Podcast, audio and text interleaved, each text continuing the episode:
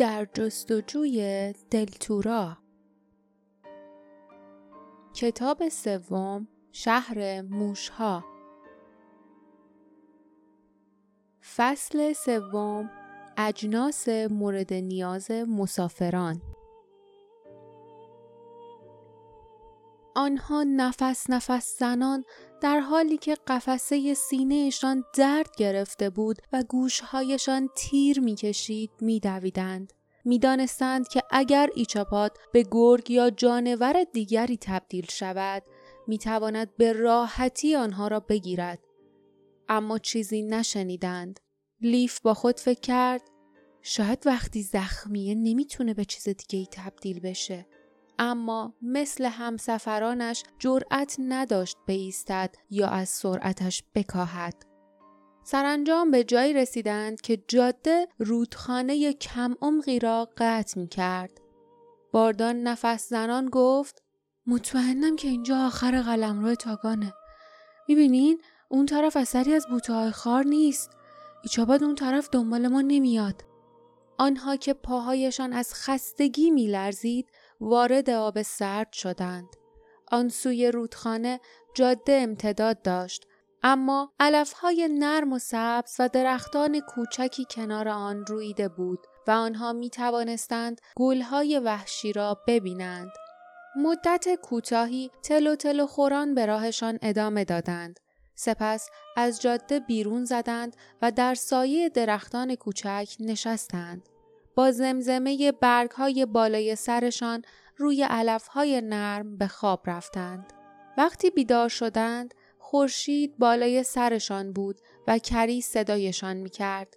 لیف کش و قوسی به بدنش داد و خمیازه کشید.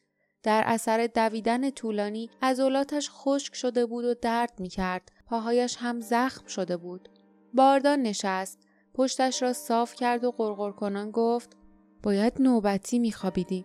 وقتی انقدر به مرز نزدیکیم اعتماد کردن به امنیت این محل کار خیلی خطرناکیه. جاسمین زودتر از جا برخواسته بود و آن دور بر پرسه می‌زد. انگار او در بدنش احساس خشکی نمی کرد. او گفت ما هممون خسته بودیم. کری نگهبانی می‌داد. سرش را به تنه یکی از درختان چسباند. بالای سرش برگها به طور خفیفی لرزیدند و سرش را به طرفی چرخاند و ظاهرا گوش داد. سرانجام گفت درختها میگن که هنوزم گاهی گاریا از این جاده رد میشن. گاریای سنگینی که اسب اونا رو می‌کشه اما امروز خبری از گاری نیست. قبل از آنکه دوباره راه بیفتند کمی از نان، اصل و میوه هایی که مردم رالات به آنها داده بودند خوردند. فیلی هم سهم خود را گرفت و همینطور خوراکی مورد علاقهش تکهی موم اصل را. بعد به آرامی به راه افتادند. پس از مدتی علامت دیگری دیدند که آنها را به طرف مغازه تام راهنمایی می کرد. لیف آهسته گفت کاش تام یه چیزی برای زخم پاهام داشته باشه. باردا گفت علامت میگه اجناس مورد نیاز مسافران پس حتما اینم داره اما ما باید بین چیزایی که واقعا لازم داریم انتخاب کنیم چون پولمون کمه جاسمین به آنها خیره شد چیزی نگفت اما لیف متوجه شد که او کمی تندتر راه می رود. معلوم بود که کنجکاو است ببیند مغازه چه شکلی است. ساعتی بعد پشت پیچ جاده علامت فلزی دنداندار بلندی را دیدند که شبیه رد و برق بود و از میان درختان بیرون زده بود. با تعجب پیش رفتند. همچنان که به آن محل نزدیکتر می شدند دیدند که درختان به شکل نل اسب هستند و دور تا دور کناره ها و پشت یک ساختمان کوچک عجیب و سنگی حلقه زدند. آن علامت دنداندار که حروف فلزی را نگه می داشت روی بالاترین قسمت سقف فرو رفته بود طوری که انگار رد به ساختمان اصابت کرده است. ظاهرا این مغازه تام بود هرچند که در نگاه اول بیشتر شبیه مسافرخانه به نظر می آمد تا محلی برای فروش اجناس بین ساختمان ها و جاده فضای صاف و خالی از درختی دیده می شد. جای کافی برای گاری هایی که در آنجا توقف می کردند و در گوشه و کنار آخرهای سنگی بزرگی برای آب خوردن حیوانات. اما در یک طرف در پنجره بزرگی بود و روی شیشه آن نام مغازهدار را با حروف قرمز روشن از بالا به پایین نوشته بودند. درست به همان صورتی که روی علامت دودکش بود و روی تابلویی که از کنارش عبور کرده بودند. باردا خندید. این تام حتما خیلی دلش می‌خواد مردم اسمشو بدونن. خیلی خوب بریم ببینیم برای ما چی داره. از محوطه بیدرخت گذشتند و از شیشه مغازه به درون خیره شدند. توی مغازه پر از بسته، کلاه، کمربند، چکمه، جوراب، قمقمه، کت، تناب، قابلمه، ماهیتابه و بسیاری چیزهای دیگر از جمله چیزهایی بود که لیف نمی شناخت. عجیب بود که هیچ قیمت یا برچسبی هم روی آنها نبود. اما درست در وسطشان علامت زردی به چشم می‌خورد. هدیه مجانی برای تمام مشتریان. همین که وارد مغازه شدند زنگی بالای در به صدا درآمد اما کسی به استقبالشان نیامد آنها در حالی که در تاریکی پلک می‌زدند دوروبرشان را نگاه کردند چون از روشنایی درخشان خورشید وارد مغازه شده بودند آنجا به نظر تاریک می آمد. بین قفسه هایی که از کف زمین تا سقف کوتاه اتاق کشیده شده بودند راهروهای باریکی به چشم می‌خورد. قفسه ها پر از اجناس بودند. در انتهای مغازه پیشخان گرد و خاک گرفته قرار داشت که پر از دفاتر حساب، ترازو و چیزی شبیه قوطی پول بود. پشت پیشخان قفسه های دیگر یک در و یک علامت دیگر بود. قابل توجه مسافران اجناس را با دقت انتخاب کنید. تعویز یا پس گرفته نمی شود. پشیمانی سودی ندارد. باردا که به اطراف نگاه می کرد گفت تام آدم ساده لوحیه ما می‌تونستیم بیایم اینجا و هرچی دلمون می‌خواد بدزدیم و دوباره از اینجا بریم و برای اثبات حرف خود دستش را به طرف فانوس کوچکی دراز کرد که روی قفسه او بود سعی داشت آن را بردارد اما فانوس از جایش تکان نخورد. دهان باردا از تعجب باز مانده بود. هرچه زور زد فایده ای نداشت. سرانجام وقتی لیف از خنده به خود میپیچید و جاسمین خیره او را نگاه کرد باردا دست از زور زدن برداشت اما وقتی می‌خواست دستش را از فانوس جدا کند نتوانست هرچه تقلا کرد و ناسزا گفت فایده ای نداشت انگشتانش به فانوس چسبیده بود فانوس لازم داری رفیق آنها با وحشت از جا پریدند و به پشت سرشان نگاه کردند. مردی بلنقد و کمی خمیده با کلاهی در پشت سرش دست به سینه پشت پیشخان ایستاده بود و دهان بزرگش به لبخند تمسخر آمیزی یکوری شده بود. بارداد در حالی که با دست آزادش به فانوس ضربه می‌زد گفت این چیه؟ مردی که پشت پیشخان بود لبش بیشتر به خنده باز شد. گفت این نشون میده که تام آدم سادلوهی نیست. و انگشت درازش را به زیر پیشخان برد و شاید در آنجا دکمه ای را فشار داد چون ناگهان دست باردا آزاد شد.